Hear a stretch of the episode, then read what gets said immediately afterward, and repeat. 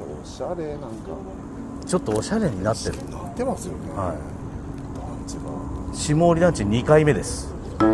先週に引き続き下り団地ですけど今1号棟のすぐそばにいるんですけど、んあまた飛行機が来たなこれちょっと待とう本当ですねえー、ちょっと久々に来たのは来たんですよね下り団地何年ぶりに来たんでしょうまあ近く通ることはあるけどまあまあこ住んでたのはだってもう20年ぐらい前だからねうそうですそうね宮本さんのルーツですよねここそうあなんかおばちゃんが手振ってるの僕に手振ってるかなと思ったらお知り合いでし たね僕じゃなかったね給水塔の真下まで来ましたよ高いっすねおそらくどんくらいかすごい高いなここに20メートル以上あるねありますねあるねこれは20メーターあるなそうだって団地の5階部分より全然高いです高い高い大体団地の5階で3 5 1 5 1 5メートルぐらいだもんねあーうんポンプポンプ室があるポンプ室がで水道がここまでやってきて、はでこのポンプ室にあるポンプで、一旦上にギャーンと上がる上げるわけですよ水をなるほどなるほどなるほどでその給水タンクからはあとはもう重さで重力で落ちてくる重力で落ちてくる、へできてるよねえ本当だでもこれももう見納めですよそろそろえ給水塔なくなるんですかもう新しい建物はもう給水塔いらないですから加圧式ので加圧式のへえそして隣がグラウンドなんです本当だなぜはい給水塔の隣がグラウンドなんでしょうかええ理由があるんですかありますよそれ 考えたこともなかったです給水塔のあ分かったこれこれも分かりやすいね今すごいこれすごい分かりやすいです、ね、これ分かりこれ写真撮りたいね撮りたいこれはすごいちょっと写真をどうぞどうぞちょうど飛行機が来たんで写真撮ってくだ写さい真撮りますこれ面白いそう給水塔って背が高いからこうなっちゃうんですこうなっちゃうそうラジオで言ってもしょうがないんだけどそう結局影が長いんですよ長いものすごい長いそう影だけでだって3 4 0メーターあるあるこれこれ夕方になるともっと長くなるからそうですよね、うん、なので給水塔の北隣は銃塔作れないんですよなるほどでここはまあグラウンドにしてますけおうおうおうおどう例えばスーパーマーケットにしてるところもあるし、はいはいはいはいなるほどいろいろですなるほどなるほどはい、そっかただ単になんかうんバラバラっと配置してるわけじゃないないんですね団地ってだかいやー勉強になるらちょうどこのグラウンドの向こうが47号棟なんですけどはどんなに影が長くなっても47号棟の1階には本当だ給水塔の影は当たらないですああー、確かにすごいそこもちゃんと誰かが測るんですかあまあ測ってっていうかもう設設計というかね計算でできるんだ、はこの給水塔と周りのこういう公園だったりグラウンドだったりとかそういう配置で東西南北分かりそうじゃわなかいでりすかますですよねわかりますわかります大体ベランダが向いてる方がはい南、はいはいはいはいなるほど給水塔の北側に空き地があるところがなるほど北の方北の方向ということです ねグラウンドは北の方向そうですそうですああすごい迷ったらねはいそう団です地行ったらいいよそうですねどっちが東西南北分かんなくなった時は、はい近くに給水塔を見つけて、は団地の中行っていそうですね方角を確かに確かに大まかにそれあるなでも普通に下り団地って今でもものすごい人住んでますねあ下り団地ねほとんど満室に近くないですかこれ満室に近いだって駅まで歩いて近いところだと3分ぐらいだそうんもこですね、うん確かに確かにこで急行止まるでしょ、うんで急行で天神から134分だから、うんうんうん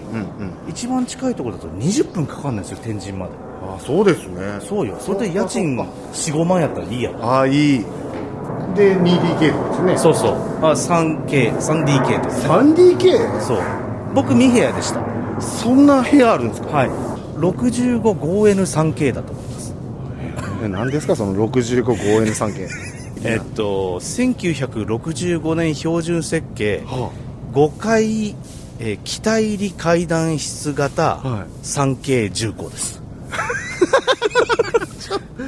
65-5N 5N ね北ですねうん、で階段室階型段室型えー 3K 3K 65-5N3K でググったらどういう間取りが出てきますからじゃあもうこれ はちょっとググってみてくださいググっていただいて えー、あじゃあいろんなタイプがあるんですねそうですそうですあこれ分かりやすいなえー、何ですかこの34号棟ってはいおそらくはい壁が、まあ、コンクリートなんですけどはちょっとこうほらいイボイボパーツになってる感じがにです見ですはえるでしょいはいこれおそらくプレキャスト方式ってやつでコンクリートの、あのーコンクリートって基本的には現場で型枠を作って、はいそこにこうコンクリートを流し込んではいはいはい立てていくじゃないですか、はいでプレキャストっていうのははあのもうあらかじめ別のところでコンクリートのパネルを作るんですよいはで現場で組み立てるええー、そうした方がはい早いし早いんだ実は強度も強いって言われててなるほどなるほどそうなんです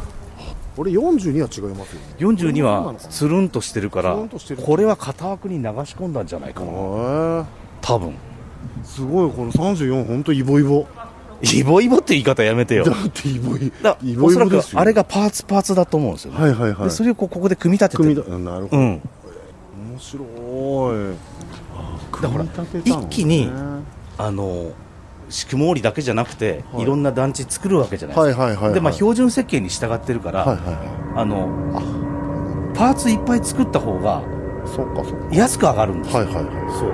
それをあとは組み立てていけばいいだけですよそねどこ持ってってそうつまり工業製品として作る感覚で団地を作れていけたんでへ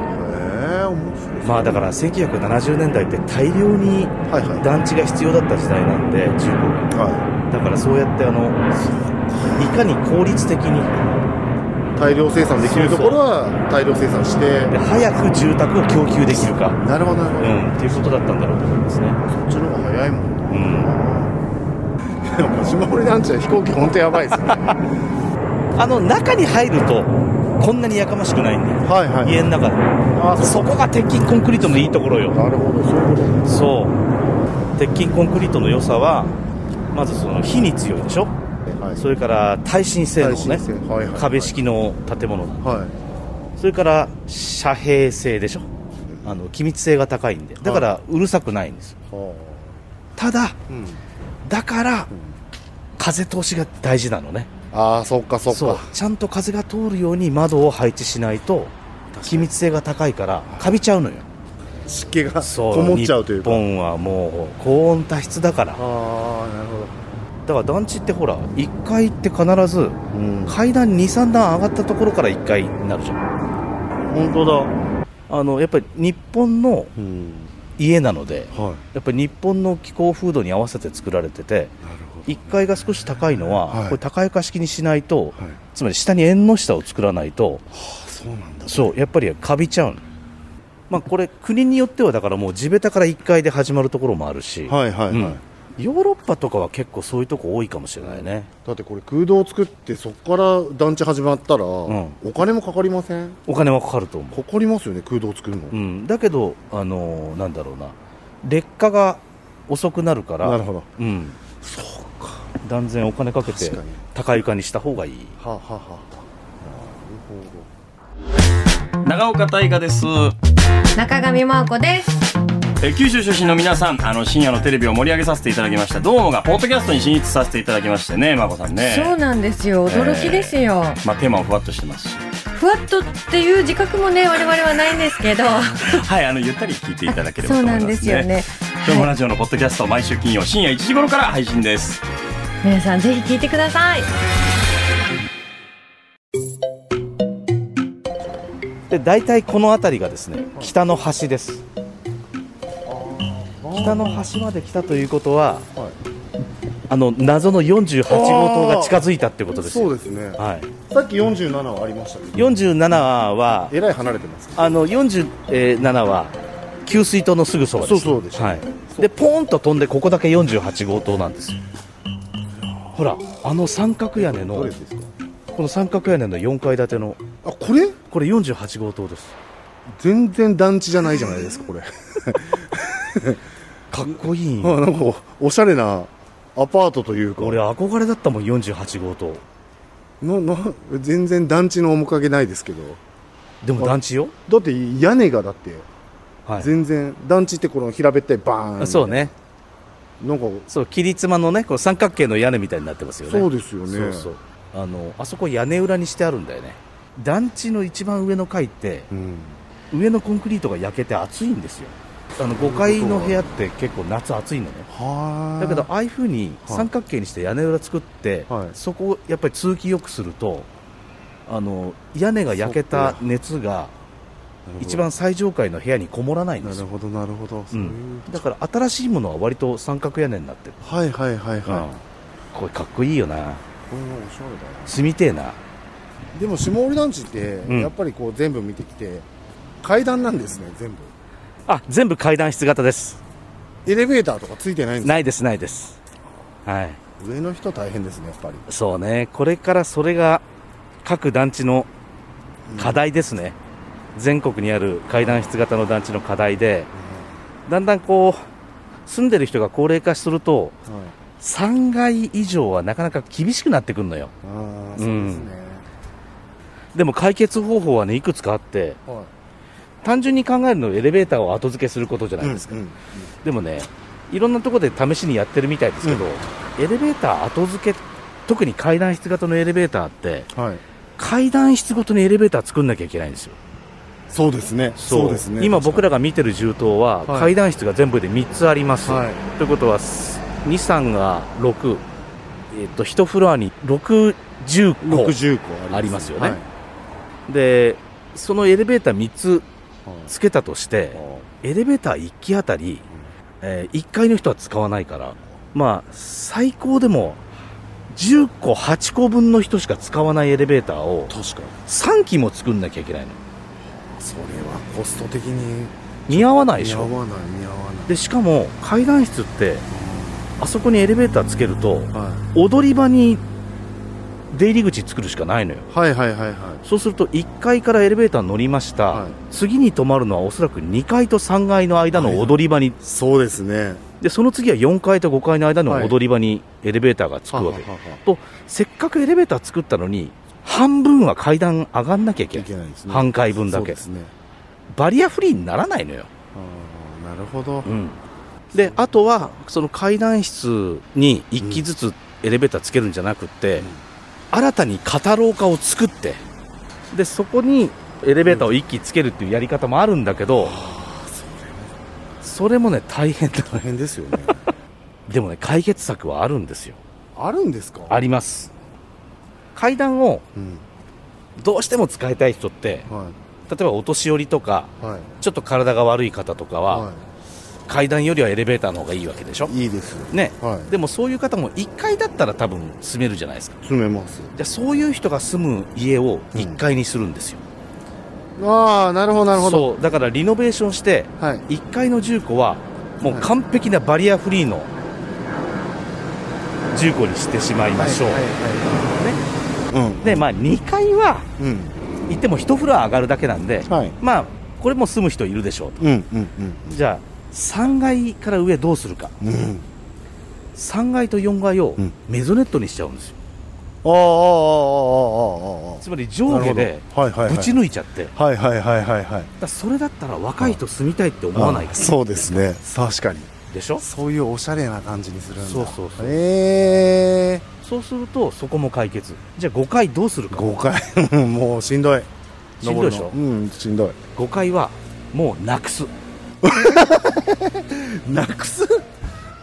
鉄筋コンクリートの建築って減築ができるのよ増築じゃなくてえそうなんですか減築できますだから5階だけもうなくすっていうやり方もある、ええとかあるいは5階を、はいそのいわゆる誰でも使えるそのレンタルスペースコミュニティとのかそうそうレンタルスペースとかにするとかあーまあ、いろんなやり方があると思います前テレビの番組で宮本さんと大阪行ったじゃないですか、はいはい、あの時リノベ物件扱った時え上の階だったんです上の階ですね上の階だったんえ、ですあれニコイチでそうそうそうそうそうあの隣り合う住戸をうん一つにしちゃって、ありましたよねそう広く使うぶち抜き広く使ってそうぶち抜いてねただあれ4階とか5階だった気がするんですよあれ4階とか5階でかもししたれない上でした、うん、そうかも大阪府住宅供給公社のはい郡 C 団地団地だったと思いますはだったかないですですあそこを隣の住戸ぶち抜けたんよねそうそうそうそうそうそうあれおそらく壁式構造じゃなくうてんいわゆるラーメン構造ってやつですよ何ですかその何ですかそれあの 次週へ続けますかあそうだねまた来週